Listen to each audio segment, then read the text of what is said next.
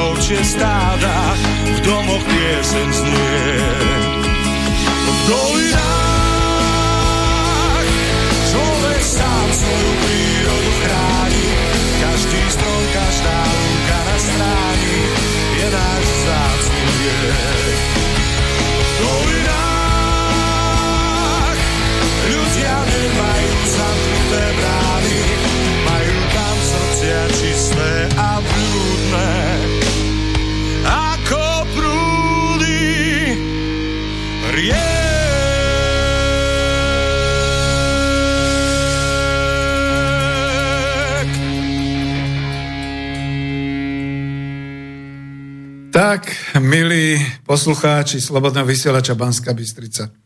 Ešte raz sa vám skúsim prihlásiť, možno, že tento raz to už vyjde z Bratislavského štúdia a želám vám príjemný pondelkový večer.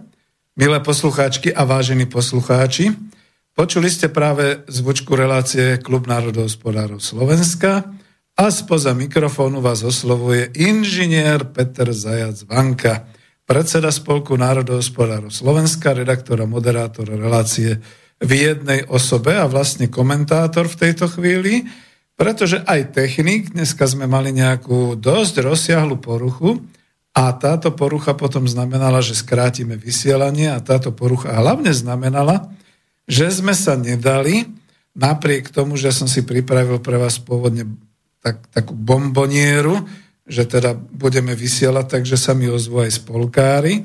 No postupne, keď spolkári zistili, že máme nejaké rozsiahle poruchy, tak sa odhlásili. Takže e, nebolo, ešte mi tu niekto píše. Takže sa odhlásili. A že ma je počuť. Takže to je veľmi dobre, som rád. A no tak teraz bude zaujímavé, že v ktorej sekunde ma už bolo počuť. Dúfam, že to celé sa spúšťa. A ja som si tu medzi tým urobil taký happening. Happening v tom, že mám tu so sebou nealkoholické pivo, tak som si ho otvoril a dal, čo teda nerobím bežne, ale tento raz som si dal, lebo však čo tu budem sedieť, tak borovičku nemôžem, slivovičku nemôžem, pivo nemôžem, tak aspoň toto. No, dúfam teda, že spolkári aspoň počúvajú, keď už nebudú volať, lebo my sme mali taký utajený kanál, to vám ani nepovyprávam, ale tým pádom vlastne už to nevyužijú. E, minimálne dvoch z viacerých spolkárov som odradil. Tí ostatní, keď chcú, nech zavolajú.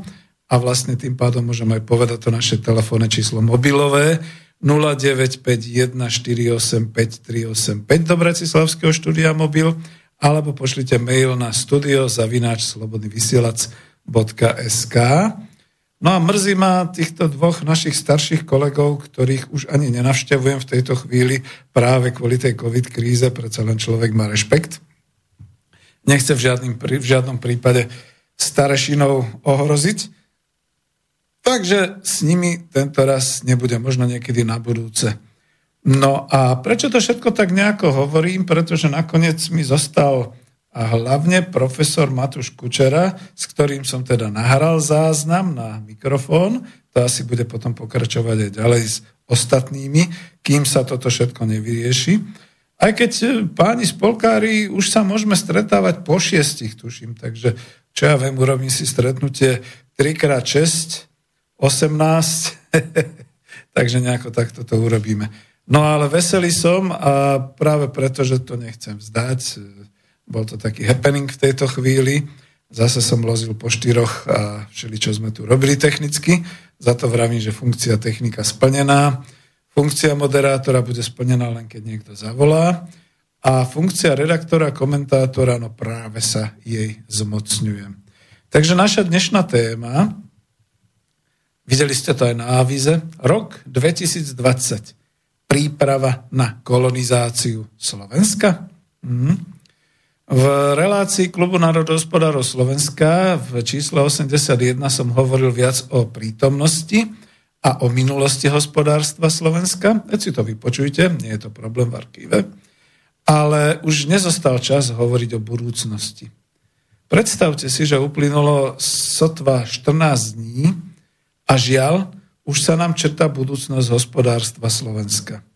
A nielen hospodárstva. Čiernych farbách vidím aj ostatné. Napísal som taký varujúci blog do web stránky spolku. E vidíte tam na vize, ktoré je to, teda ten spolok e, e, pomlčka, teda spolok pomlčka národohospodárov e, .sk. E, nakoniec čas toho som poslal aj do webu Slovenskej Iskry. A nie som šťastný, že musím hovoriť o takejto budúcnosti Slovenska. A asi aj celej strednej Európy. Teda aj Českej republiky, Polska, Maďarska. Ukrajina už je v tom až po uši. Ah, však uvidíme teda.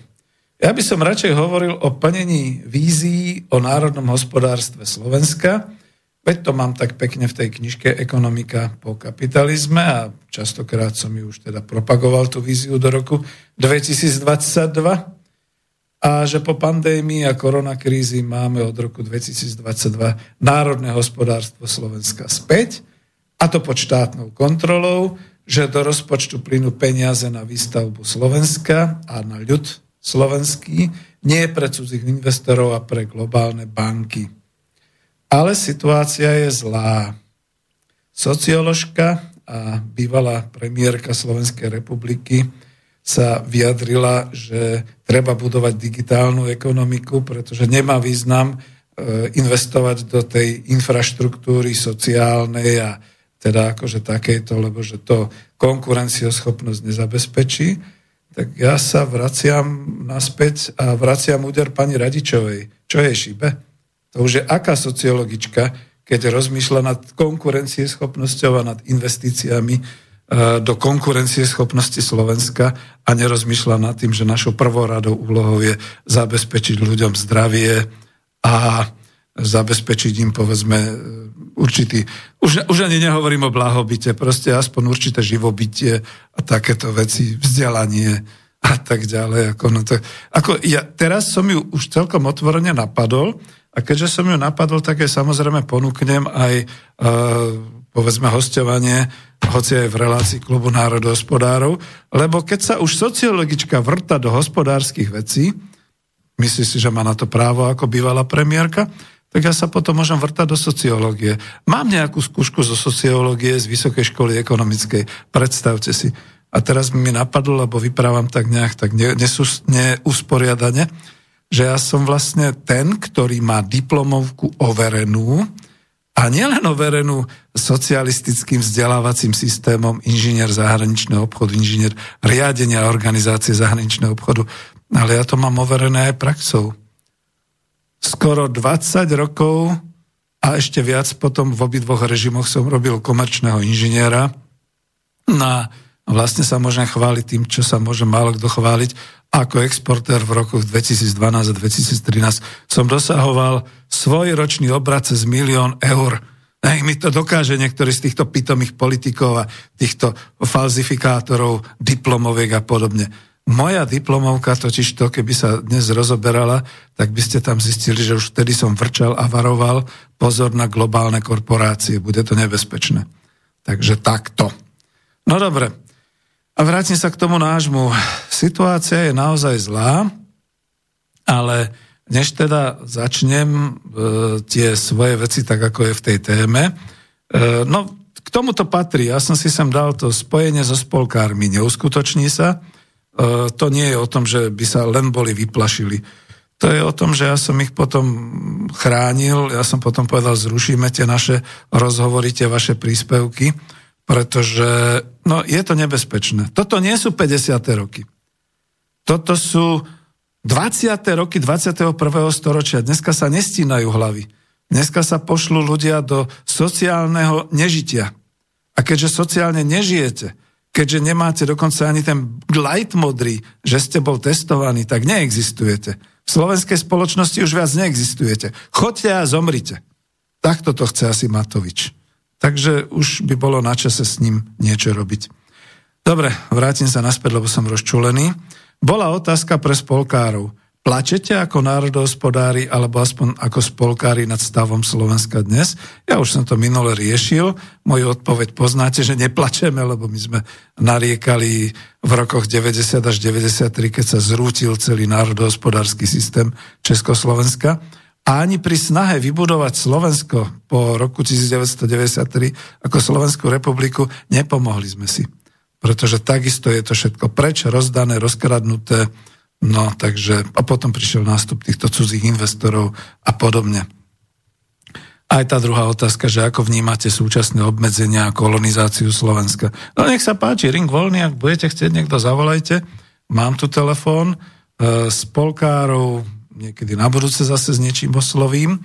No ale keďže s pánom profesorom histórie Matušom Kučerom sa mi nepodarilo nejaké takéto telefonické spojenie, pozdravujem ho, ak by potom náhodou počúval, uh, pán profesor histórie mal v októbri 88 rokov. Pri tej úcte, ktorú k nemu držím, a pri tom, že teda naozaj nechcem v žiadnom prípade ohroziť absolútne ani jedným výdychom jeho zdravie, som rád, že máme natočené nejaké tie záznamy, takže to skúsim teraz pustiť. Máme bohatý záznamový materiál. A e, čo, čo teda povedať? Asi zatiaľ nič. Skúsim to ako pustiť a, a uvidíme, čo bude. Ani neviem, či sa podarilo kolegovi trošku ošetriť tie záznamy, tak ako som si myslel. Takže pokiaľ by sa nepodarilo, tak niečo ešte stiahnem. Ale mám tu, čo tu mám? Mám tu jeden záznam, ten si dám ako prvý a potom si dám druhý záznam a potom si dám, neviem, však uvidíme. Takže to skúsim. Zatiaľ počúvajte teda. Historické vedomie Slovákov je tak nereflektované, tak úbohé, že je na úrovni historického vedomia kmeňov Burundi, Urundi. Totiž v čom to je? Nereflektované historické vedomie siaha do tretieho kolena. Ano. Otec, syn, dedo, teda tak, dedo a pradedo. Ďalej už pravidla nejde. Málo ktorej rodine, to sú len vyslovene špičkové intelektuálske a vzdialené rodiny, ktorí sa dokážu v kritických historiografických metódach, matrikách a iných dopátrať vlastného rodu. Už vôbec nie povedať, prečo sme Slováci, mhm. odkedy sme Slováci a prečo sme mali potrebu sa vyčleniť a pomenovať sa Slováci.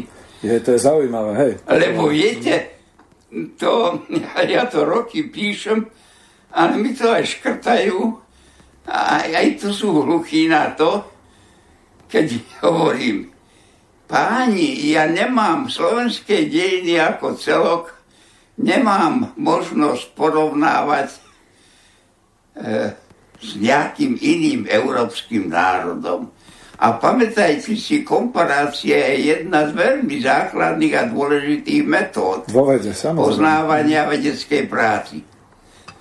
My sa by tak mohli komparovať trochu s Írmi.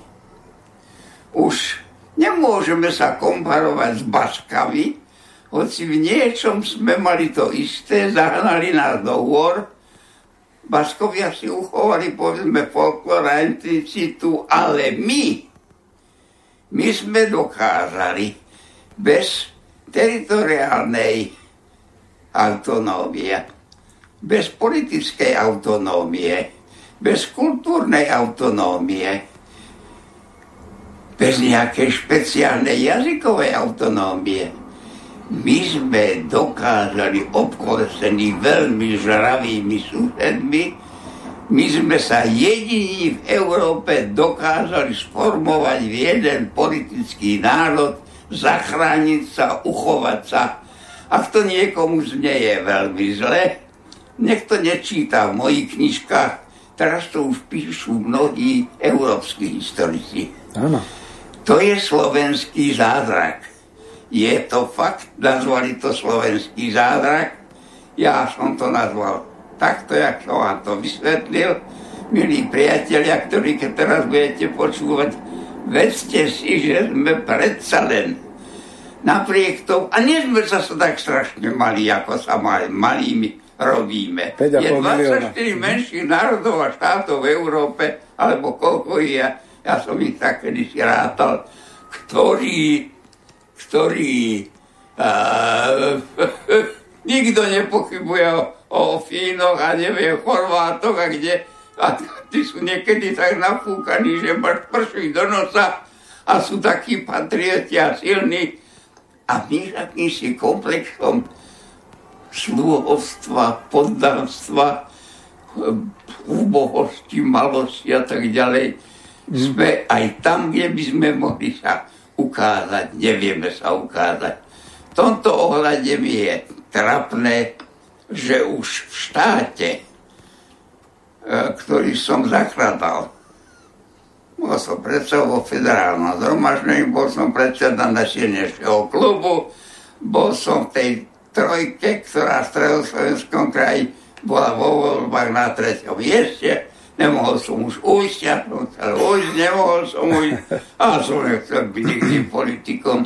Ja som sa išiel ako historik pozrieť, ako ten môj národ vyzerá zblízka. No a to sa mi stalo osudné. Ale ja som bol ministrom prvej vlády, ja bol som veľvyslancom, takže ja mám právo k niektorým veciam hovoriť nie len z pohľadu svojho veku, lebo aj môj vek je zaujímavý, no. lebo vojne mi zabili otca a so zašívanými lakťami som prešiel celý svoj život. A prešiel som aj ťažké obdobie komunizmu a prešiel som aj zložitý vývoj vzniku tejto republiky, kde som obetoval 10 rokov života do služieb tohoto štátu. Slovenskej republiky. to viac ma hnevá. Po 93. Keď, hej. keď príde nejaký trulo a stane sa prezidentom v tomto štáte a povie, že všetci vy zakladateľe štátu ste zločinci, ako povedal pán Kiska. No tak to ma uráža veľmi, lebo ja si myslím, že sme odviedli veľmi slušnú prácu, a že sme ten historický zázrak európsky tu posadili. A my si ho nevieme ani v hlave zrovnať, ani posúdiť. Takže napríklad teraz, keď ľudia hľadali nejaké... No, to je to práve, že chvala Bohu, bolo to natočené, bolo to natočené pred rokom, ale možno ani tento úryvok nebol potom vsunutý do tých našich uh, relácií knieža Matúš rozpráva. Ale čo je na tom dôležité, tam ste počuli dve veci odrazu. Slovenský zázrak. Napriek tomu, že v dejinách s nami mávali a cez naše územie chodil kde kto, a koristil a žil z nášho národného bohatstva, z nerastných surovín, zo všetkého takéhoto, my sme sa udržali. Tak, ako hovoril pán profesor. A ďalšia vec potom, my si nevážime. My nie sme sebavedomí, my si nevážime, čo sme tu dosiahli. A teraz ja trošku tak zneužijem, lebo uh, to je zaujímavé, že keď sa stretne redaktor s lavicovým názorom, uh, z, dalo by sa povedať, z, uh, ako sa to hovorí, s priateľským pohľadom na socializmus, nikdy som ale nebol komunista, a stretne sa s človekom, historikom, ktorý chápe tých 40 rokov uh, ako komunistických a teda hovorí, že teda to boli zlé roky a podobne. A obidvaja si teraz na sklonku slovenských dejín, dalo by sa povedať, povzdychneme, že sakra, tak ako teraz to už ide do tuého. Teraz už naozaj vyzeráme ako na tom Titaniku, ak ste videli ten najmodernejší film, tak vtedy, keď sa ten Titanic rozlomil, Česko a Slovensko, a keď teraz jedna časť už sa topí a druhá časť ide, rrr, už sa rúti priamo dolu a vieme, že nás čaká smrť. Nemusí nás čakať fyzická smrť. Stačí, keď nás bude čakať národná smrť, keď teda zanikneme. A viete, ako to je? Ťažko sa potom vlastne vybojováva čokoľvek naspäť. Veď sa to stalo, veď sú národy, on tam hovoril pán profesor histórie o Baskoch. Porovnal nás s Írmi. Koľko ešte takých národov medzi tým katalánci v Španielsku. Dostali sa na vysokú ekonomickú úroveň, no ale organizačne a národne neexistujú je to len akási katalánska autonómia a tak ďalej a tak ďalej pod kráľovstvom španielským a takéto veci. A máte ešte ďalšie národy, ktoré vôbec nie sú dnes ešte ustanovené. Kurdi žijú v pomaly v štyroch štátoch, hranice ktorých vytýčovali kolonizátori v 18. 19. storočí a Kurdi nemajú dodnes svoj vlastný štát nemajú, nie sú štátotvorným národom a takto by sa dalo aj pokračovať ďalej, ako je to s ďalšími. Takže my si nedokážeme vážiť to hrdé, prednedávnom bola storočnica vzniku Československa. Ešte stále nechápem časť eh, národňárov, ktorí teda to definujú, že fuj. Neuvedomujú si, že keby nebolo toho, dneska hovoríme po maďarsky, bola silná maďarizácia do roku 1918 nakoniec že v podstate eh, počas druhej svetovej vojny eh, by sme boli zanikli. Po Židoch by prišli Slováci do koncentračných táborov, po nich, ja už neviem kto, nepriatelia režimu a tak ďalej. Tu by sa hovorilo zrejme v Nemčine a svet by bol bohujaký. No, tak to radšej nechcete vedieť, je to science fiction. No a po druhej svetovej vojne, že vyčítajú, že Slovensko sa stalo súčasťou komunistického Československa, prepačte, ja som sa v tom narodil, a socializmus v Československu je znova zázrakom pre slovenský národ, pretože nás pribudlo 1,300 tisíc, milión ľudí, 300 tisíc, to je plus saldo. To nie že, um, že narodili sa. To je to, že teda bolo nás viac, ako nás umrelo, lebo za prvé predlženie života, za druhé riešenie zdravotníctva, za tretie pôrodnosť, za štvrté e, rodinná sociálna politika, za piaté možnosť zarobiť si zamestnanosť, všetky takéto veci. A to bolo pre široké vrstvy. Samozrejme, nebolo to pre Havla, nebolo to ani pre mnohých dizidentov na Slovensku. A len jediného dizidenta poznám, doktora Čarnogurského, ktorý tak trošku vytriezvel z toho a vidí dnes, ako je to a kam sa vlastne hrnie Slovensko v blízkej budúcnosti. Takže dobre, ale aby som to nezneužíval, že toto bol hlas profesora Kučeru, ktorý nám hovoril o slovenskom zázraku, o tom, že by sme mali byť hrdí na to, čo sme dosiahli a že vlastne máme cez 2000, pomaly ako vyše tisíc ročná história, ale že keď sme sa tu usadili, to už sme tu naozaj, ako to on hovorí, autochtómni to znamená, že tu sme sa usadili, tu sme si vytvorili vlast a tu žijeme dodnes s udržaním kultúry, jazyka, národa a tak ďalej.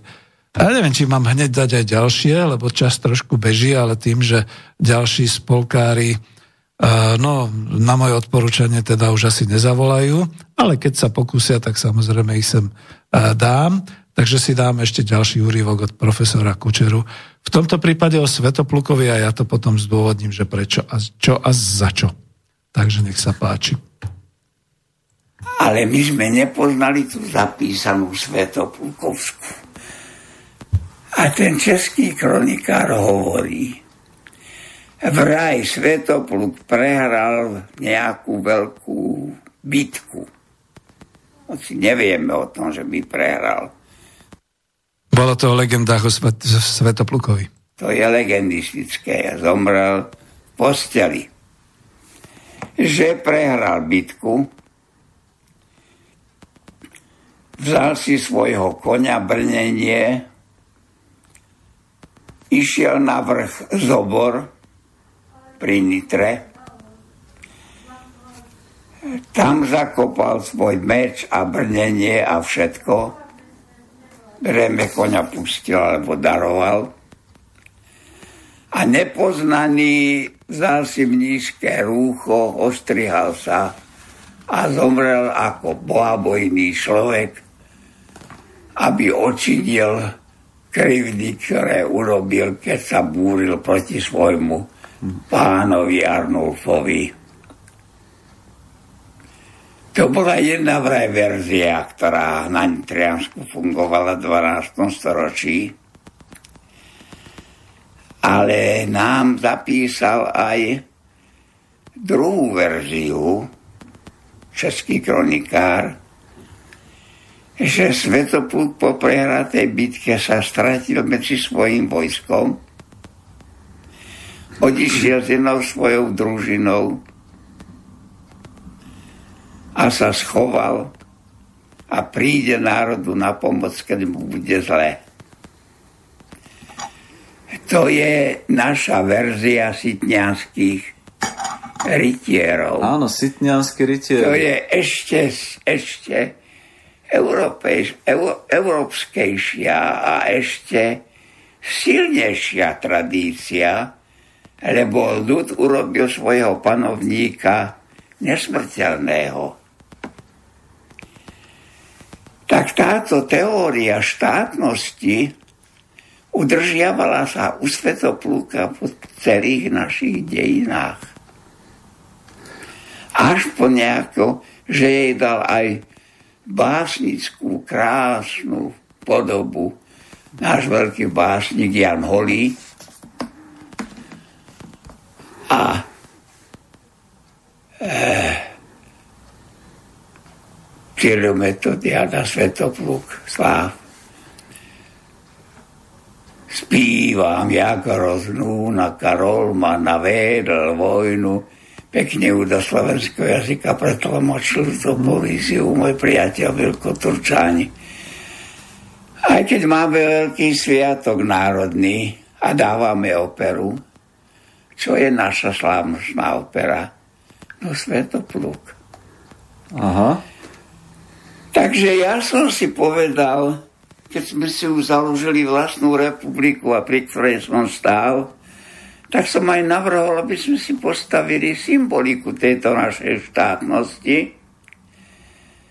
lebo je to muž, Svetopluk, ktorý síce uzavrel s Frankami vo Forhajme mier,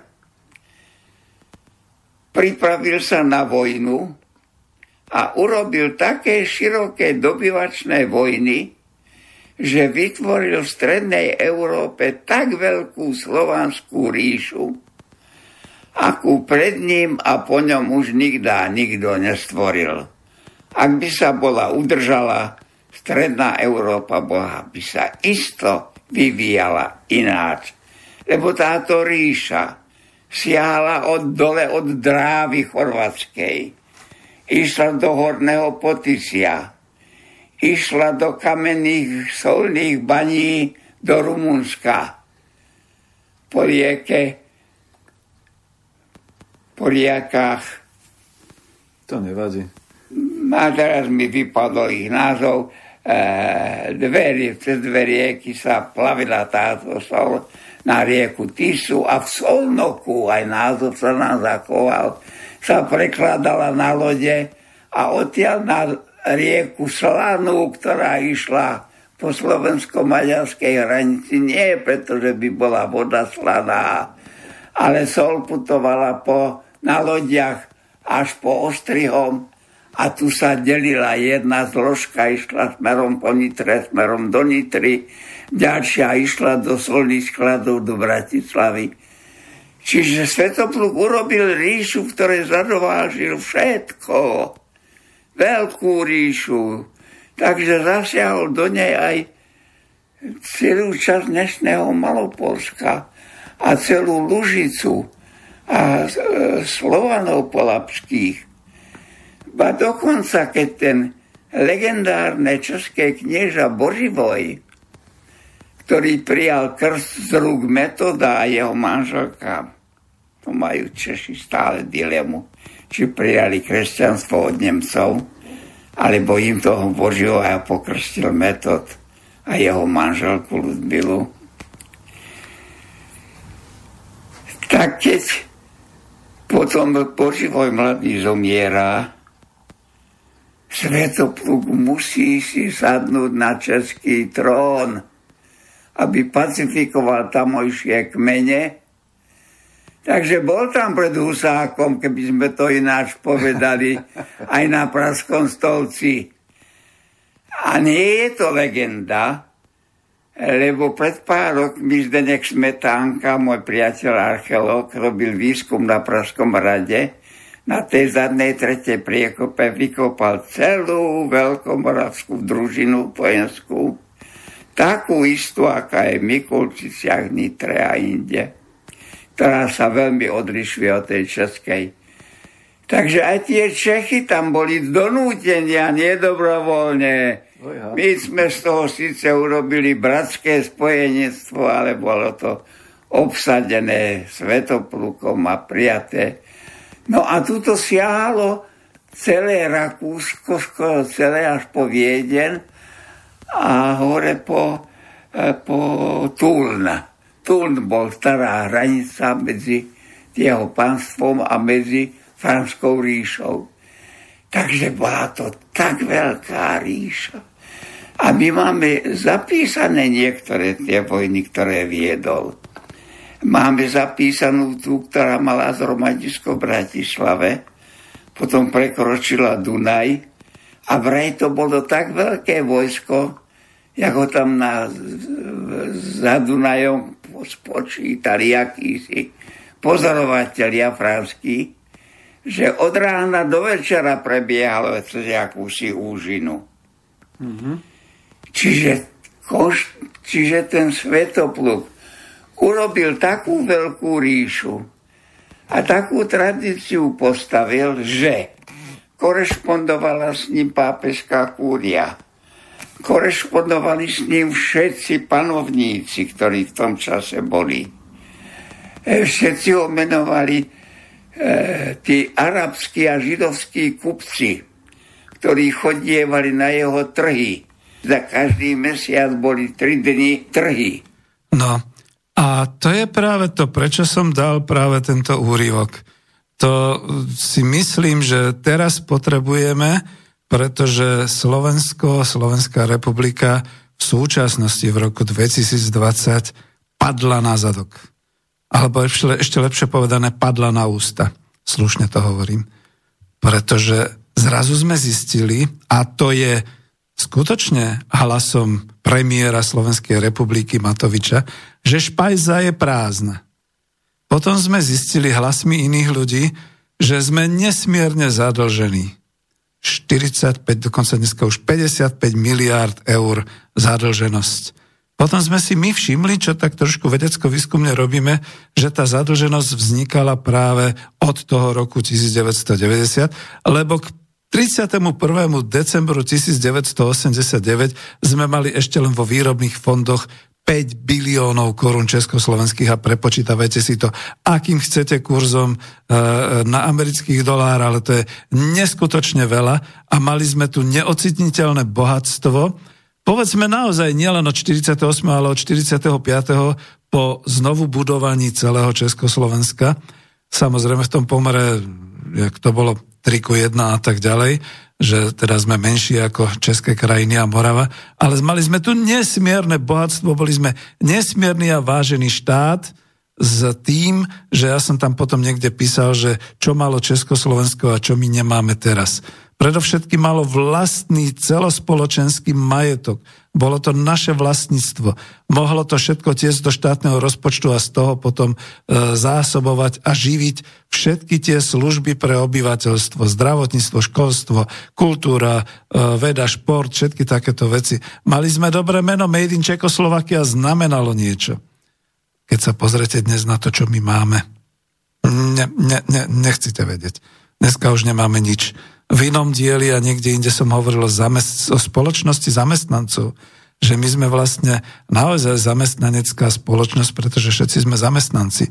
Aj štátni úradníci, aj ministri, aj manažéri zahraničných podnikov. Takže kam sa hrabeme, čo vlastne chceme? No moment. Tak nie, nena, nepodarilo sa. Volajte.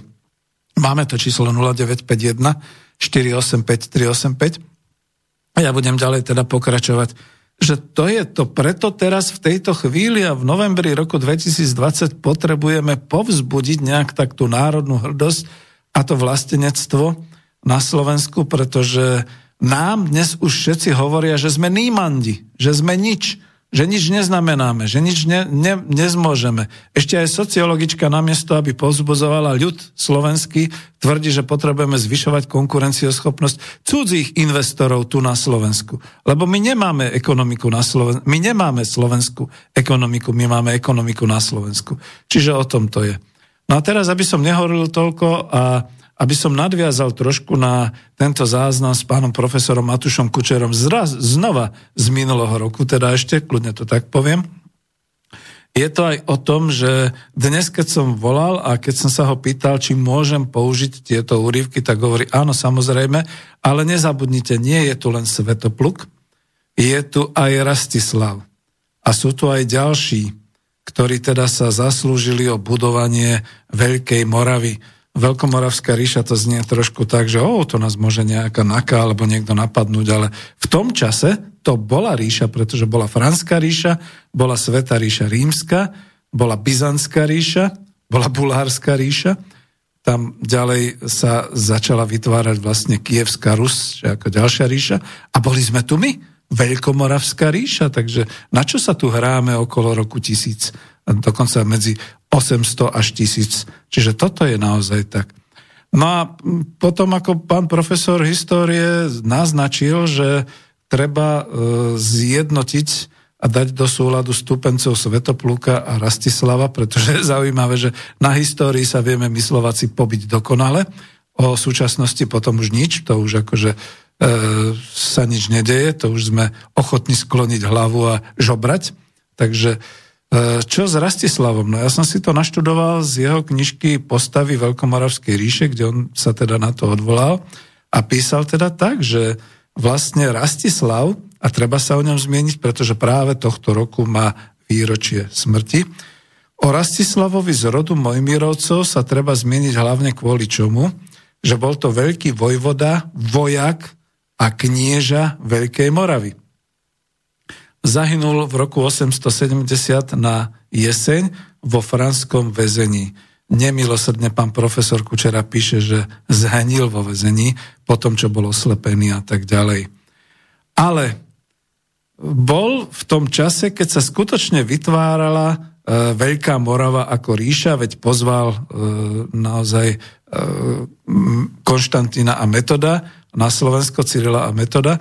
A to bolo to, že oni si ho dosadili, e, zobrali si ho z Franskej ríše, aj vtedy to boli tie veľmocenské čachre, machre a politiky, ale od roku 855 viedol Rastislav, knieža veľkomoravské, obranné vojny Veľkej Moravy proti Franskej ríši, tam je to pekne ako rozpísané, nebudem to tu teda ako predlžovať.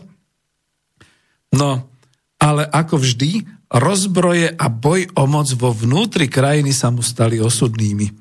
Ale nespôsobili zánik Veľkej Moravy. No, a to je to, že dnes tu predvádzajú súčasné politické tzv. politické osobnosti po roku 2000 na Slovensku všelijaké tie svoje šarvátky a boje o moc, kde zanikáme, kde jedna garnitúra vystrieda druhu a o to horšie a o to horšie na Slovensku. Pre mňa toto symbolizuje aj osud dosadených vládcov, to, čo sa stalo Rastislavovi. Ako budem teraz krutý a nemilosrdný, aj keď stúpenci Rastislava mi zase budú niečo vyčítať, lebo tam je ten spor.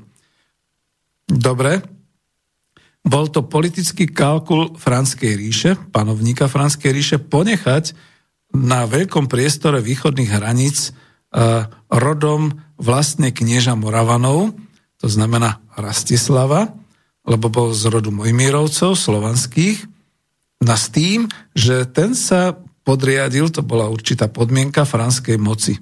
Lebo on predtým študoval, bol vychovaný nakoniec na franskom dvore a tak ďalej. Ale ten kalkul im nevyšiel. Rastislav mocnel, vybudoval silné opevnenia, napríklad to jedno bolo vlastne to devinské opevnenie a vzoprel sa. Vzoprel sa viedol obranné vojny a zvíťazil. A v tom víťazstve, medzi tým, v tom miery, ktorý teda nastal, si vytváral hospodárstvo, organizoval, utužoval a tak ďalej. Len vo vnútri, práve tým, že robil výboje aj na juh, aj na východ, dotkol sa teda nitrianského kniežatstva, chcel si ho podriadiť a vtedy v staroveku sa to nedialo diplomatickými misiami a podobne, ale proste mečom a krvou, žiaľ Bohu. No a narazil na Svetoplúka. To už sme niekde vyprávali, ako to bolo, že si ho pozval. E, Svetoplúk zistil, že je v pasci, z tej pasci sa dostal a následne teda dokázal zajať e, Rastislava, odovzdať ho franskej moci. Došlo k ruvačke. No a len čo Franská ríša dostala e, Rastislava ako zajaca, kruto s ním zatočila, oslepili ho, zničili renegáta jedného odvrátil sa od franskej svetej ríše. Obávam sa, že takto môžu skončiť aj v súčasnosti tí, čo sú dnes spojenci tých ríší, ktoré sú tu v súčasnosti. Veď pozrite sa, ako skončil spojenie z Francúzska. Muammar Kadáfi. Ako skončil spojenec Spojených štátov amerických ešte vtedy vo vojne Irak-Irán, Saddam Hussein a tak ďalej. Čiže pozor, to je varovanie, že vo vnútri krajiny si to nejako mocensky usporiadajte, dohodnite sa. Dohodnite sa, lebo bude trpieť krajina. V tom čase krajina netrpela až tak, to znamená, že neskončil sa osud Veľkej Moravy, pretože Svetopluk prevzal to žeslo, nedá sa povedať, že dôstojne, ale nátvrdo a silno a mocou rozšíril ešte Veľkú Moravu na, o ďalšie územia a vlastne zaviedol, teda zabezpečil Forch hajzmský mier s Franskou ríšou a teda dokončil to tak, že e, v podstate až do jeho smrti e, bola Veľká Morava veľmi, veľmi... Dneska by sa dalo niečo podobnať, ťažko povedať, ale jedno zo štyroch e, ako silných mocností sveta. Takže takto. No a ja som teda už odbočím od e, histórie, tak som ju trošku nahradil, vedel som, že môže sa niečo udiať, takže som to nahradil tým živým možno vstupom spolkárov. Nič sa nedeje, vidím, že nikto. Takže ja som potom, vrátim sa k tomu, tej hlavnej téme, ktorá dnes mala zaznieť, že do avíza som dal zámerne takú tú počiaranú mapu Slovenska e, na mape tej knižnice, kde je klub národohospodárov, lebo to vyjadruje táto krajinu sa doteraz páči, keď Fico nedokáže povedať, že Slovensko, alebo slovenská vlastnosť. Stále tvrdí, že táto krajina má problém. Táto krajina je predkaná nadštátnymi, vlastne už až nadkontinentálnymi líniami a bodmi. Global Invest sa pohybuje ceruskou po mape Európskej únie suverénne, pretože už necíti, že by tu nejaký národný štát ešte mu mohol odporovať. A sú tu už len kolónie a závislé enklávy, ktoré poslúchajú podriadené. No ale komu sú podriadené, keď ešte aj Nemecko je vraj podriadené a tak ďalej. Ja začnem aktuálnymi informáciami, to už v tej druhej časti vysielania, čo som chcel, ktoré som sa dozvedel napríklad dnes z TA3 pri čo, čo, čo som, niečo som jedol a tak som mal pustenú televíziu z popoludnejšej tlačovky nášho opozičného bývalého premiéra Fica za Smeru sociálna demokracia, že Slovensko je v skutočnom finančnom ohrození. V ohrození finančných záujmov Slovenska z Európskej únie, e, lebo on to tak milo hovorí, pretože nevieme si predstaviť, že čoho je to dôkaz. Je to dôkaz, že sme na hunte, ako Slovensko, štátny rozpočet, financie. Sme totálne zadlžení, sme v totálnom mínuse, čo sa týka ako deficitu. A vyzerá to, že ani nedostaneme peniaze z Európskej únie. Už teraz sme tým pádom kolonizovaní západom, pretože my si ani nevieme vypýtať, požiadať o podporu. Vyjadruje to aj našu slabosť, že nemáme ani len na to, aby sme žobrali. To je to najhoršie. Lebo čo je Európska únia v tej chvíli, keď podmienuje e, splnenie e, pridelovania financí z Európskej únie tými politickými podmienkami, napríklad právny štát, kde napríklad Orbán veľmi dobre potvrdil, že to je o, o pripustení imigrácie a tak ďalej. Čiže to, to sú všetko politické podmienky. Zatiaľ, čo Poliaci a Maďari aktívne bojujú proti tomu a vetujú prijatie tohoto rozpočtu Európskej únie, možno bude aj rozpočtové provizorium. V Slovensku sa podaril taký malý zázrak. Slovensko bojkotuje. Slovensko jednoducho bojkotuje európske financie. Nie po desiate, aby som povedal, že kaká na nich ale naozaj to tak vyzerá, že proste my nepotrebujeme peniaze. My tu máme Volkswagen, ktorý zainvestuje miliardu, my tu máme US Steel, ktorý zainvestuje neviem koľko. Proste všetci budú investovať a my sa budeme mať dobre.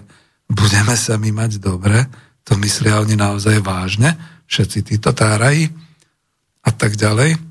No, tak dostal som sa až po ten bod, keď som chcel už začať hovoriť o kolonizácii, ale ja tu mám ešte niečo, keďže nikto nevolal, o civilizácii od pána profesora Kučeru, ale dám len úryvok. Sám budem prekvapený, o čom to je, pretože to som si pripravil nejak, takže nebude to celé a skúsim to. Tak počúvajte.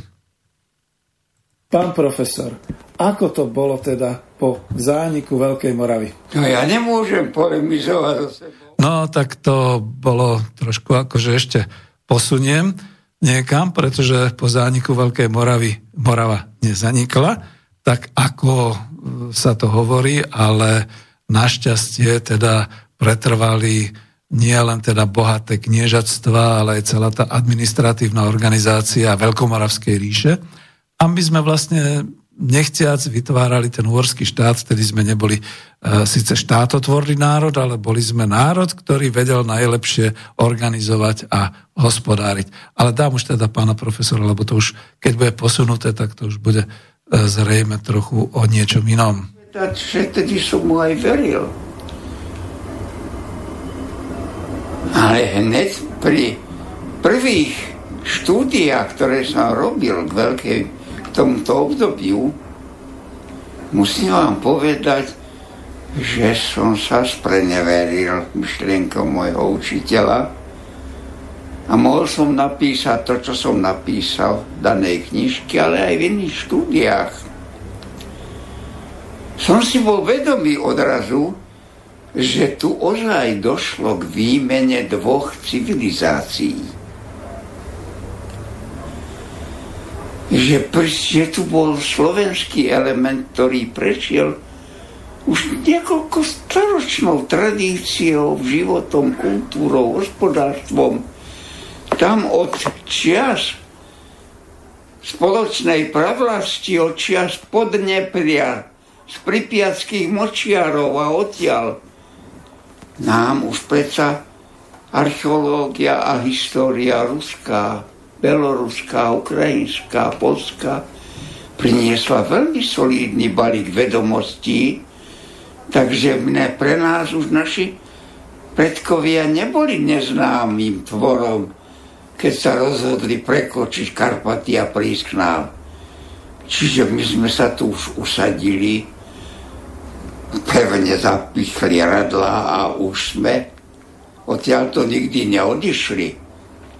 To je tiež zvláštnosť, keď sa dneska dívate na, tú, na ten obrovský pohyb v Európe. No, jak celý svet je v pohybe a na celý svet je zbalí veci a tam pri múre Spojených štátov čaká Á, to mesiac získa migranti. a tak ďalej.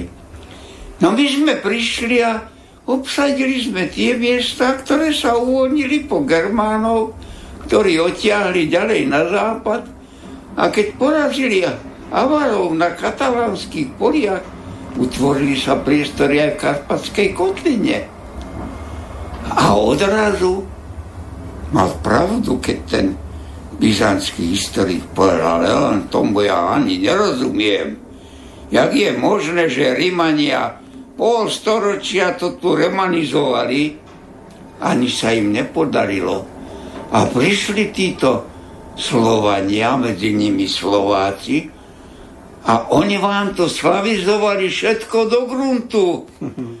Hovorí, keď sa vy prejdete po tom kraji, ako by tu boli rozosiatí. Takže historikovi vzniká otázka, keď cudzinci videli, že naše polia nezostali osirelé. Naopak, až hore pod Tatrami sme pestovali raž a jačmeň. Aj sme dolovali kovy.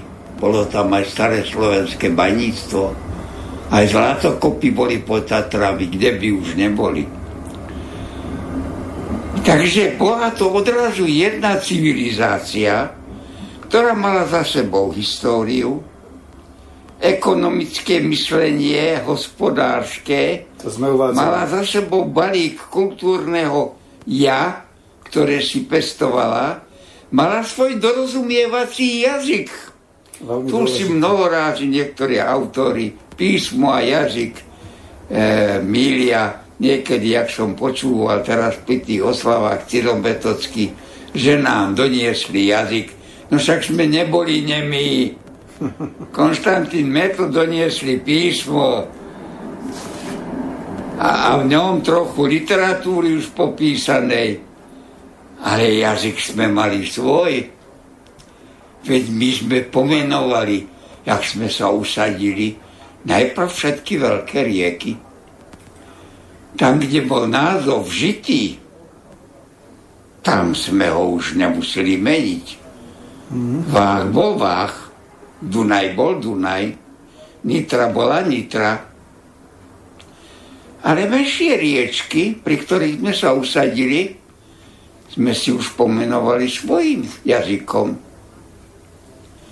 Rieka, čo sa pri tečení belila, bola Belanka. Je to krásne, áno. Rieka, ktorá bola, kde, kde sa páčilo bobrom, Bebrava? Bebrava. Áno. Rieka, čo podmývala brehy, Mijava. bola Mijava.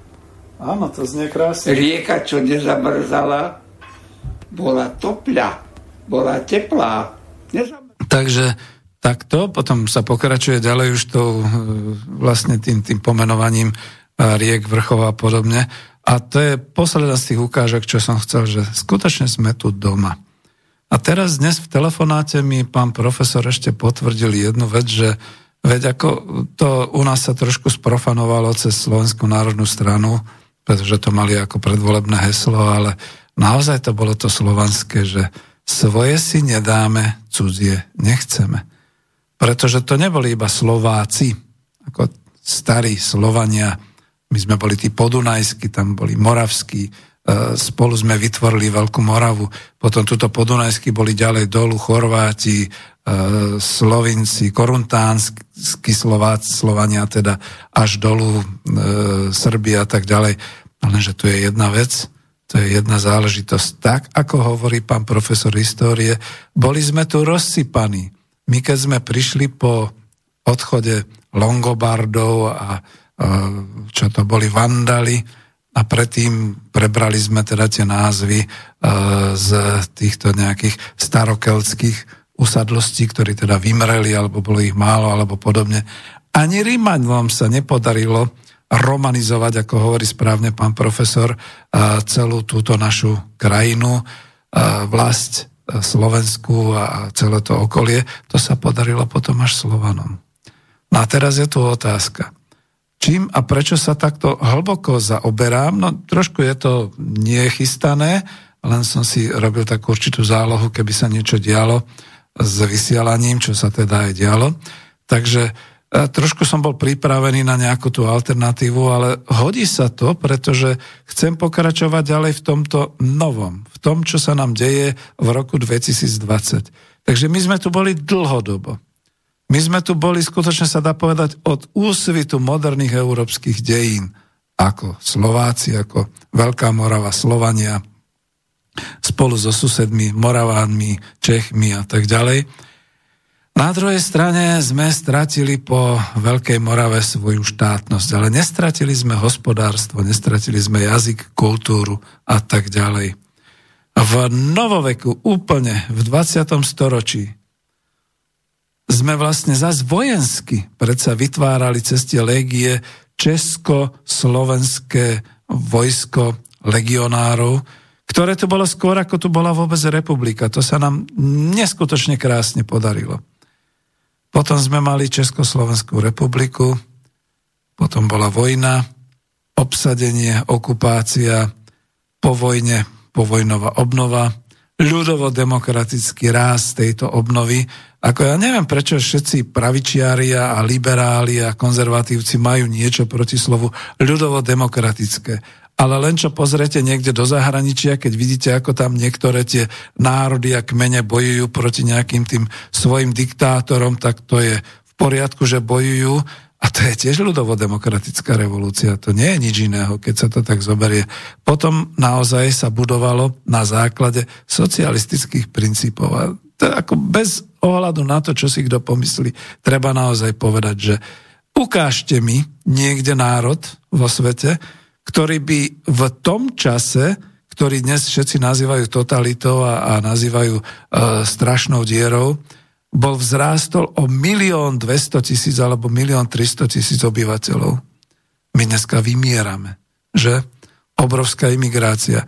Nedávno som bol s obsom na vychádzke v sade Janka Krála, kde je taký ten pamätník e, na počest, teda ako smútok voči e, slovenskej imigrácii a tak ďalej mal som chuť sa zastaviť ako tým mladým, čo tam kladli kytice a opýtať sa, viete, koľko bolo tých imigrantov, ktorých tu teda takto uctievate? No neviete, pretože dnes, keď sa to zobere, že ročne 100 tisíc mladých Slovákov odíde do zahraničia a už sa nevráti, tak po tých rokoch to musí byť, no hovorí sa o tom, že priebežne niektorí sa vrátili, niektorí nie, že 300 tisíc a tak ďalej. A to odhadujem pomaly na pol milióna, Slovákov, ktorí sú v zahraničí. A teraz tá otázka, ako to považujeme za progresivitu, to sme už globálny národ, hm, keď už pomaly doma nebudeme mať, lebo doma sa to mení. A teraz príde to, k čomu som sa teda zameral v tejto téme. A hrozí nám kolonizácia. A ako sa pripravuje táto kolonizácia v strede Európy? No na web stránke Spolku národohospodárov uvádzam ešte aj také ilustračné foto, ktoré sa hodilo, pretože je mierne, je neškodné, je verejné, pretože som si ho fotil sám. A táto fotografia, ktorá uvádza tento článok, ako sa pripravuje kolonizácia v strede Európy, ten vznikol, keď som sa ešte niekedy v roku 2012 vracal zo služobnej cesty z Brna po diálnici cez Záhorie do Bratislavy a všimol som si už predtým, keď som taďal jazdil, takú neskutočnú vec. Ja si pamätám naozaj z detstva ešte, že záhorie to boli lesy, to bolo obrovské množstvo borovicových lesov, však sa tam chodilo na huby, rúbali sa stromčeky na vianočné, vianočné sviatky a tak ďalej. Teraz som zrazu zistil, že ja idem, Bože môj, priemyselnou krajinou, sem tam nejaké stromy, nejaké borovicové hájičky pomaly popri ceste a niekedy takto vyrúbané. Ten obrázok sa mi podaril, pretože ten je taký charakteristický, že je tam nejaký dymiaci komín nejakej tej fabriky, potom je tam nejaký logistický veľký celok, nejaké skladisko, veľká prízemná budova, lebo miestom sa nešetrí, lebo však to je zadarmo, je to síce možno lesná pôda, predtým možno úrodná polnospodárska pôda. Nešetrí sa, pretože kolonizácia postupuje takto. postaví sa logistika, postaví sa závod, potom sa vlastne vyrúbu všetky ostatné lesy a, a keď není dostatok pracovníkov, tak potom môžeme dovážať zo zahraničia pracovníkov, ktorí by pracovali. Veď akože potom sa smer z SD čuduje, že predsa len má iba 6% voličov. Veď oni si dobre pamätajú výroky tam toho ministra e, práce sociálnych vecí, že Slováci nechcú robiť, takže budú musieť dovážať zo zahraničia cudzích pracovníkov. Potom ešte ďalší, tuším, Žiga vyprával o tom, že treba ich tu aj usídliť, usadiť aj s rodinami, aby nemuseli pendlovať a také veci. Národ nezabúda. Takže to môžete si meniť, môžete si hovoriť, čo ste, kto ste v tejto chvíli, v akej ste opozícii. Národ nezabúda na takéto reči. Takisto ako nezabudne teraz, ako tomuto súčasnému premiér ministrovi tie jeho reči pitomé. Takže takto. No a teraz e, v tom článku nie je nič o ideológii, ani tuto nebudem hovoriť nič o ideológii. Stačí sa pozrieť na tie deje v ekonomickej oblasti, čo sa dejú a najmä na tú perspektívu tých budúcich rokov, čo sa chystá na Slovensku. Dal som ten blok tak, že chcel som ním varovať, toto všetko sa môže stať vo veľmi krátkom čase, o 2, o 3 roky. Ale dám ešte predto, keby čokoľvek bolo, napríklad aj telefón, ktorý ešte máme chvíľočku a potom už bude končiť, vysielam teda ďalej, povolili mi do 19.50, takže ak niekto ešte má chuť, tak môže zavolať, že tak, tak, také nejaké stanovisko, myslím, že aj národohospodárov a v tomto prípade si myslím, že aj tých, čo teda e, títo starešinovia, čo nakoniec e, boli e, odradení a nevolajú tým spôsobom, čo bolo na začiatku. Takže my, národohospodári, hovoríme tomu, čo sa teraz deje na Slovensku, cesta kolonizácie Slovenska. A neodsudzujte nás preto. Pretože my máme iba iný pohľad na vývoj hospodársky a politicky na Slovensku. Nie sme spiatočníci, čo sa bránia pokroku v medzinárodnej delbe práce alebo pri technickom a hospodárskom pokroku. Áno, veď my sme už zažili na Slovensku kontajnerové prekladiská. Jedno bolo pri Dunaji, smerom ku Slovnaftu. Prekladali sa tam kontajnery z Interlichteru, čo bola teda medzinárodná spoločnosť, e, čo to bolo Vietnamsko, Čínsko, Sovietsko, Slovenska a tak ďalej. Interlichtery mali, vlastnili riečno-námorné e, lode, ktoré sa dostali z Čierneho mora až sem na Podunají k nám. Tu sa prekladali e, vlastne tieto kontajnery na kamióny a na vlaky pre všetky krajiny Rady vzájomnej hospodárskej pomoci. Čiže bolo to také nadrepublikové už integračné nejaké podnikanie. Áno. A ďalšia vec, ktorú potom si tu vypočujete, takže ja vopred dávam najavo, že e, my nie sme v tomto smere nejaký, že proti cudzincom, pretože my sme zažili, že u nás pracovalo takmer 80 tisíc e, pracovníkov zo zahraničia. Vietnamcov, Kubáncov, Sýrčanov, Etiópčanov. Aj naše automobilky, Tatra a Lias, aj Škodovka, mali tam ľudí takto zamestnaných a popri tom oni dokázali vtedy prerážať na medzinárodných trhoch. V čom bol rozdiel? Obrovský rozdiel. Všetci títo pracovníci tu boli na zaučení, samozrejme dostávali mzdu, študovali a tak ďalej, vracali sa potom do svojej vlasti a tam v podstate šírili dobré meno československých priemyselných výrobkov, tam mohli potom sami zakladať podniky a tak ďalej. Stalo sa to napríklad Jave. V Československu po roku 1990 výroba JAV ČZ zanikla. Potom išli nejakí cestovatelia do Indie a zistili, že je tam nejaký závod, ktorý, ktorý sa volá Jezdy s tvrdými a že to bol nejaký Ind, ktorý si založil v rámci súkromného podnikania firmu e, na motocykle. To bola v podstate značka Java, keď sa to tak zoberie a nazvali ju Jezdy po indicky. Čiže jezdí. Vždyť on studoval a pracoval v Jave Československu, tak prečo by to tak nepomenoval? Šíril slávu československých výrobkov aj takýmto spôsobom, pomáhalo mu to. Čiže takto to je. No a ten rozdiel, o ktorom som hovoril, je len taký veľmi malý, taký nebadateľný, taký z hľadiska všetkých týchto e, makro a všetkých týchto finančných a fiskálnych e, špecialistov a odborníkov a poradcov je to nič, to je, to je, to je nihilizmus, že? To všetko, čo bolo v našom štátnom vlastníctve, a prakticky to všetko, čo sme my mali vtedy vlastnili, to znamenalo, že každá hospodárska činnosť z toho prinášala do republiky príjmy. Prinášala príjmy do štátneho rozpočtu. Prinášala také príjmy, že bolo možné zabezpečovať cez podnikovú sféru, ale aj cez štátnu sféru práve tú spoločenskú spotrebu. Ja som sa jej aj niekde v ekonomickej demokracii, kde som vysvetoval, čo to spoločenská spotreba je. A len ma mrzí, že otec mi odišiel skôr, než som si ja vlastne ujasnil, čo bol rozdiel oproti socialistickej a ekonomickej ekonomike, že naozaj v tej socialistickej ekonomike fungoval fenomén e, spoločenskej spotreby, že teda tie financie boli obrovské, čo tiekli.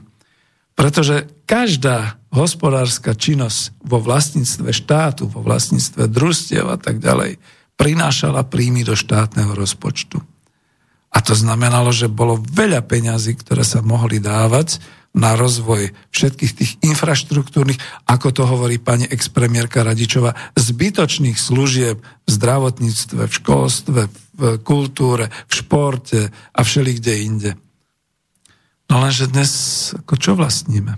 To už tiež bolo niekde v nejakej relácii. Nevlastníme takmer nič. Naše zopár tých štátnych podnikov je skôr v stave, že treba investovať do nich. Spolok národohospodárov si vybral do svojej, teda keď otvoríte domov, tak uvidíte jednu fotografiu, veľmi krásnu. E, je to letecký pohľad na vodné dielo Gabčíkovo bo to bola posledná z národohospodárskych stavieb Slovenska. Naozaj posledná, kde sa investovalo. A teraz títo experti, ktorí dnes hovoria, no a teraz, keď si to zase vrátil Fico do štátnych rúk, tak museli sme do toho veľa investovať a, a tak ďalej. No isté, že. Pretože prešlo niekoľko rokov, nechcem povedať koľko, kde v podstate si ten vlastník, ktorý si prenajal vodné dielo Gabčíkovo, z toho len ťažil zisky ale nič neobnovoval alebo minimum obnovoval a keď to teda vrátil, vrátil v to dezolátnom stave, že bolo treba znova do toho investovať. Jedna vec je jasná pri vodnom diele Gabčíkovo. Buďme radi, že ho máme. Až príde kríza energetická, vždy ešte tu bude tiecť väčšine obnoviteľný Dunaj, to znamená, že bude väčšine obnoviteľná vodná energia, ktorá bude vyrábať megawaty pre Slovensko. Takže takto to je. No ale čo je dnes? Dnes toto všetko naše národné bohatstvo vlastní cudzí kapitál a náš štátny rozpočet z toho nemá takmer nič. Naozaj takmer nič. Bodaj by sme mali.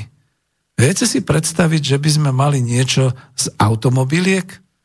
Z tých štyroch automobiliek, ktoré budujú, ktoré teda vraj exportujú v úvodzovkách takzvané uh, ten milión 200 tisíc alebo 300 tisíc automobilov, Veď to sú len prázdne čísla štatistického úradu, to nie je realita, pretože oni majú potom vonku, už to opakujem iskrát, majú vonku vlastne tie svoje obchodné divízie, ktoré predávajú tie autá, ktoré tržia za tie autá, teda dostávajú reálne peniaze. My nedostávame ani reálne peniaze, nedostávame ani uh, dane uh, z príjmu v tomto smere, takže dokonca už ani tie odvody asi nie zo mzdy zamestnancov, pretože keď raz sem prídu cudzinci, tak tí to tu spotrebujú, značnú časť peňazí, aj tak nižších, ako máme, my pošlu domov, tam, kde pôvodne, odkiaľ prišli, a my tu budeme mať čo? No od nich len spotrebu. Aha, budú platiť dan z pridanej hodnoty, pokiaľ im to Európska únia nejak neurobi ináč.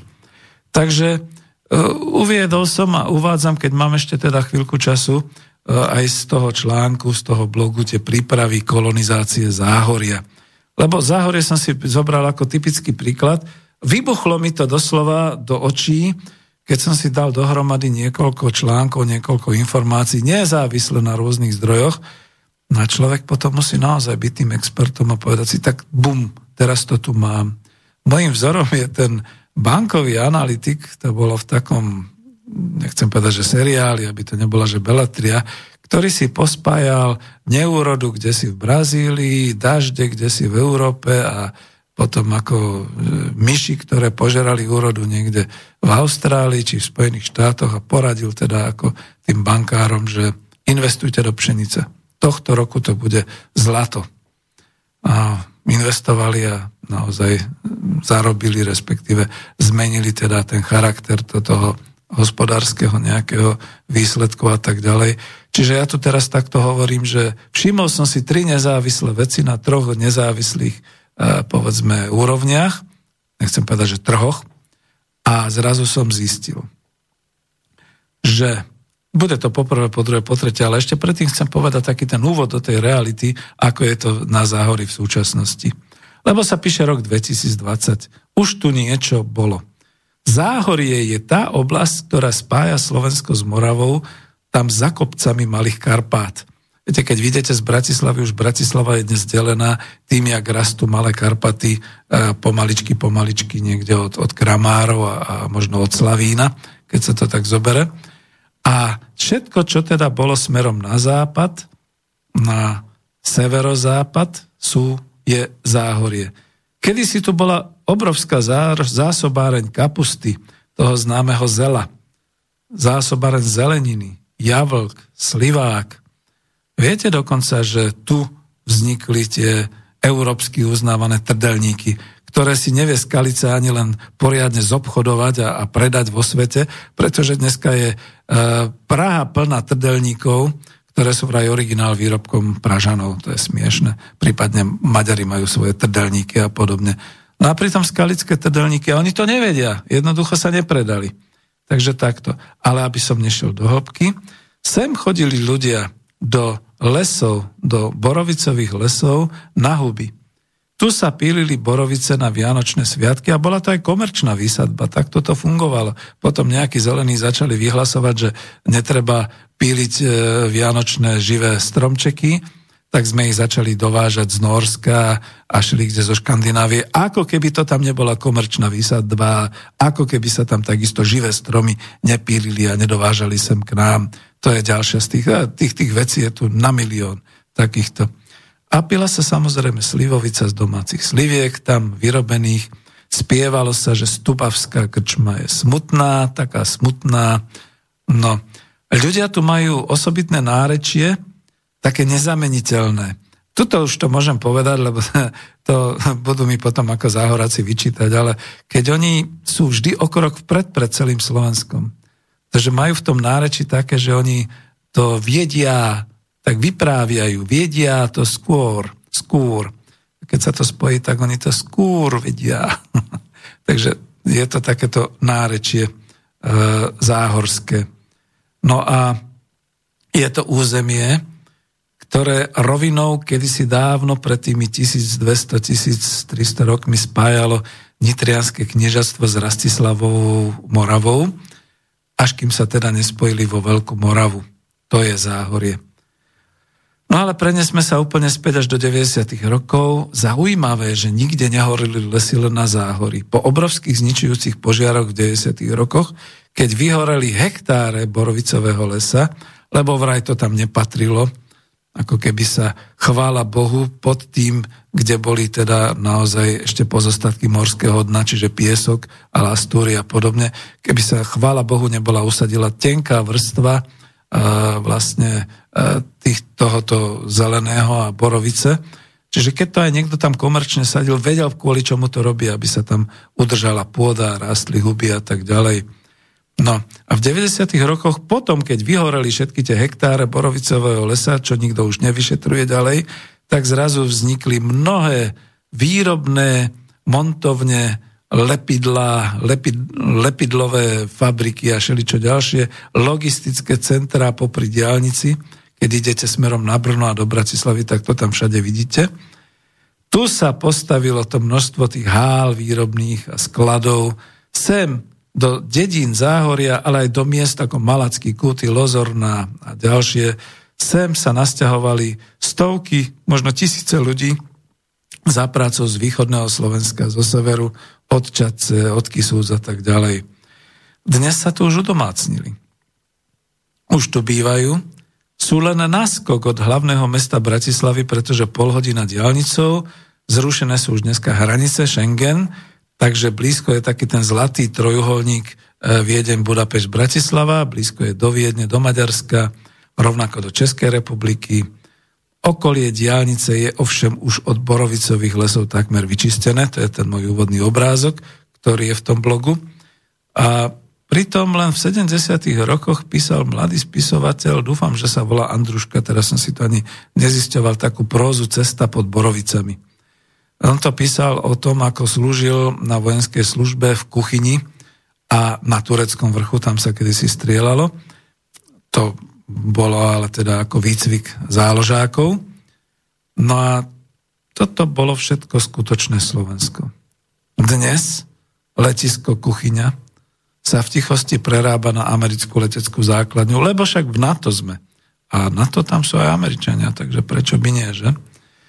No, nie je nutné azda zdôrazňovať, lebo tu už pomaly mám len pár minút, že Slovensko je integrované mocensky do vojenskej aliancie NATO, že Slovenská republika nemá vlastnú menu a jej menová, teda hospodárska politika sa tvorí tisícky kilometrov ďaleko v sídle Európskej centrálnej banky a v Bruseli, kde je teda Európska komisia. Že banky na Slovensku sú v rukách cudzieho kapitálu rovnako ako kľúčové priemyselné a energetické výroby. Rovnako ako v tejto chvíli, v tejto covidovej pandemickej kríze je celá distribučná a predajná sieť v rukách e, nadštátnych e, korporácií, e, sem prúdia s potravinami denne vraj podľa predsedu Združenia polnohospodárov a potravinárov Slovenska podľa komory pána Machu 823 kamionov s potravinami denne do týchto centier. A minister hospodárstva je veľmi spokojný, hovorí, že to je veľmi dobré, ono bude aj viac tých kamionov a to nás zachráni na Slovensku. A, a vôbec neuvažuje o tom, že by sme mohli podporiť polnohospodárov a, a začať našu vlastnú potravinárskú výrobu. No ale hovorme o blízkej budúcnosti. Tu som si všimol súbeh tých troch súvislostí, ktorý potom dáva jasný obraz príkladu kolonizácie Slovenska do roka 2023. A nebude to iba na záhorí. Všeli kde inde, po celom Slovensku. Takže záhorie. Poprvé, bolo to rozhodnutie presunúť do Bratislavy výrobu z vlajkovej lode mladoboleslavskej automobilky Škoda. Korporácia Volkswagen podpísala s Matovičovou vládou zmluvu o vybudovaní montážneho závodu a lakovne karosérií na 1 miliardu eur do roku 2023. Namontovanie voza Škoda Superb. Že sa Češi búria, že to považujú za ukradnutie ich národného majetku, o tom nie je pochyba, ale však o tom sa vlastne na Slovensku ani len nehovorilo. Dokonca Matovič tam čo si vykrikoval, že konečne budeme mať sofistikovanú výrobu. Ja neviem, lakovanie auta je nejaká sofistikácia. Možno, že to nebudú robiť ľudia, že to budú robiť automaty, ale tu si dám už ďalšiu jednu takú pripomienku, že keďže sme tu mali rozhovor o Juhoslávii, o automobilke Zastava, pri bombardovaní v roku 1999, keďže bomby americké zasiahli aj automobilku Zastava. Na niekoľko rokov celé okolie polnohospodárske e, bolo vlastne z, zamorené týmito rôznymi lakovnickými odpadmi a podobnými vecami, pretože kým to bolo chránené v závode, OK, ale keď sa to porozlievalo, porozbombardovalo, vsiaklo do zeme všetky tie fenoly a dif, difenily a všelijaké takéto veci, dodnes pomaly možno akože v Kragujevoci tá automobilka, teda po tej automobilke polnohospodári môžu mať problémy. Takže takto to je. A my tu budeme mať lakovňu karosérií a montážny závod na zostavovanie Superba. Čiže nič takého, čo by bolo nejak digitálne alebo podobne, možno len automatizovaná linka. Po druhé, pár metrov od Národnej kultúrnej pamiatky cisárskeho zámku v meste Holič na Záhorí, pozrite si to na mape, aby ste zistili, že to je kuštik od rieky Moravy, sa buduje veľké logistické kontajnerové centrum pre prekládku z trasy z Číny cez Čiernomorský prístav Konstanca v Rumunsku do Európskej únie.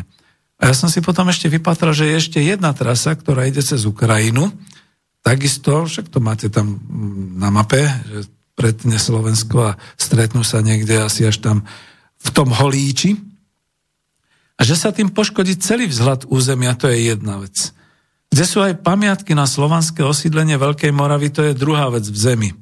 To je celé náplavové pásmo rieky Moravy, čiže čo sa tam nachádza, to dneska nevieme. Možno je tam celé veľkomoravské historické bohatstvo, ktoré ešte dodnes nebolo odhalené. Je to územie vykopávok, ale to vláde nevadí. Mestečko Holič sa búri, ale čo to dnes znamená nejaké mestečko Holič oproti uh, veľkým nadštátnym útvarom a oproti tomu, čo chce vláda a, a čo chce Európska únia. Ale po tretie, to podmienenie pomoci a čerpania financií z Fondu obnovy Európskej únie podmienkou dodržania právneho štátu v úvodzovkách. To je to, že zatiaľ sa rozpočet teda neschválil vďaka Maďarsku a Polsku, pričom sa pridal i slovinský premiér, čiže aj Slovinsko, pretože oni odmietajú politické podmienovanie poskytovania finančných prostriedkov z Európskej únie. My neodmietame, my to ignorujeme, ako sme povedali na začiatku relácie. Proste slovenská vláda ignoruje nejakú pomoc Európskej únie. To je ešte horší príklad ako odmietanie. Zdanlivo oddelené a vzdialené tieto tri procesy, automobilka, e, nadkontinentálne prekladisko a logistické a e, vlastne táto pomoc Európskej únii podmienená politicky, to vytvára procesy, ktoré sa náhle vynoria a spoja na príklade kolonizovania slovenského územia, ktoré sa volá Záhorie.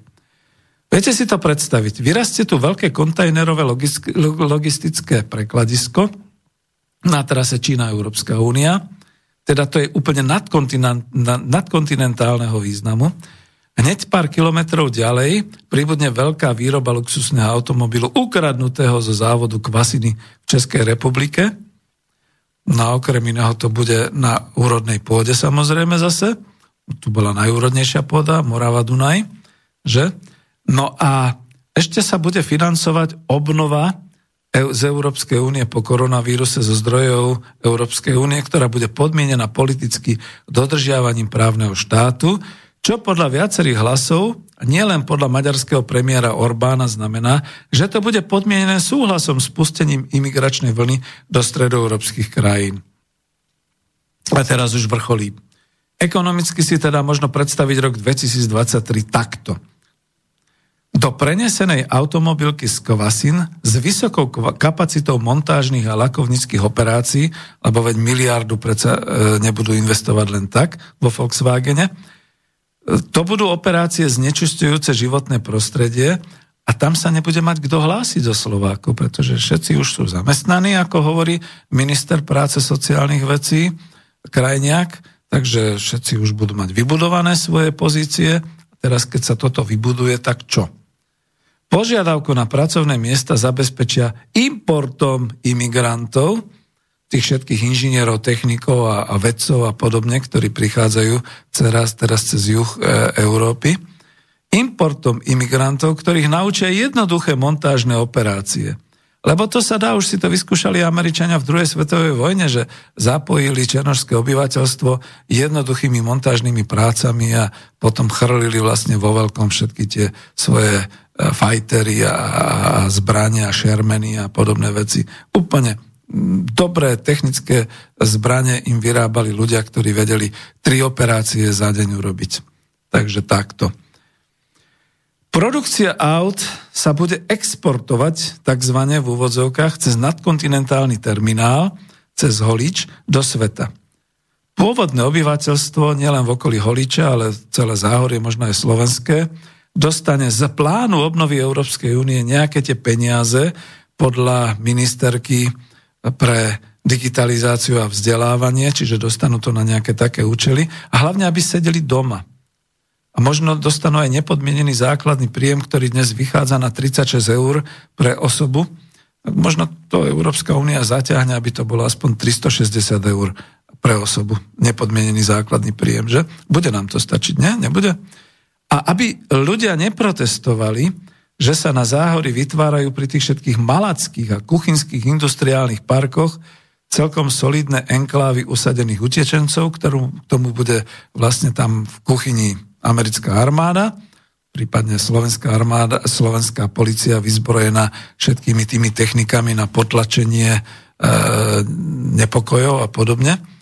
No a teraz e, títo usadení utečenci, ktorí budú prichádzať aj s rodinami, a teraz si viem predstaviť, že niekto tam z Konga alebo zo Sudánu príde aj so všetkými svojimi šiestimi ženami a 25 deťmi a podobne, tak tí nájdu solidný domov v zaslúbenej krajine.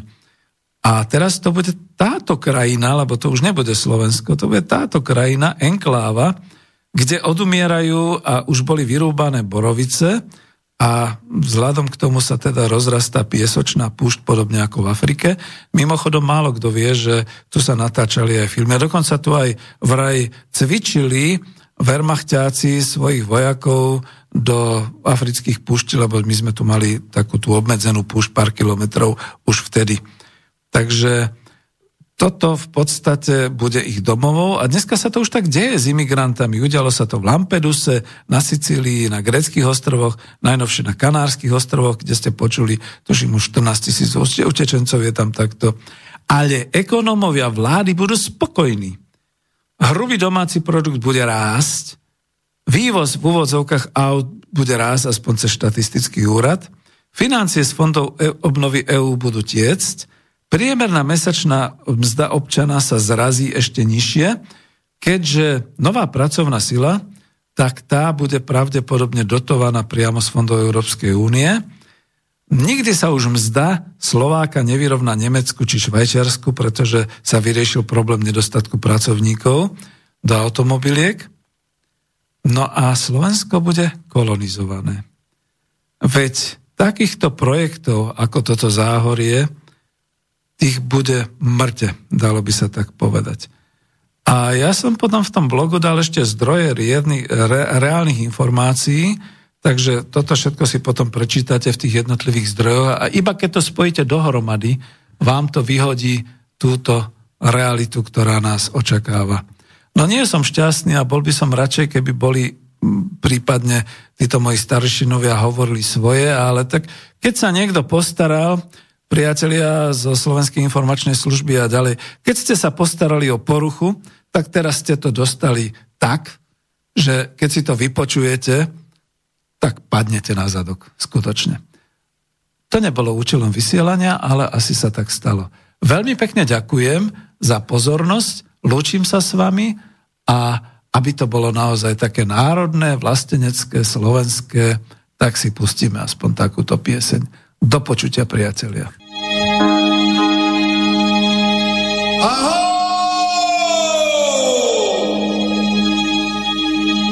Na kráľovej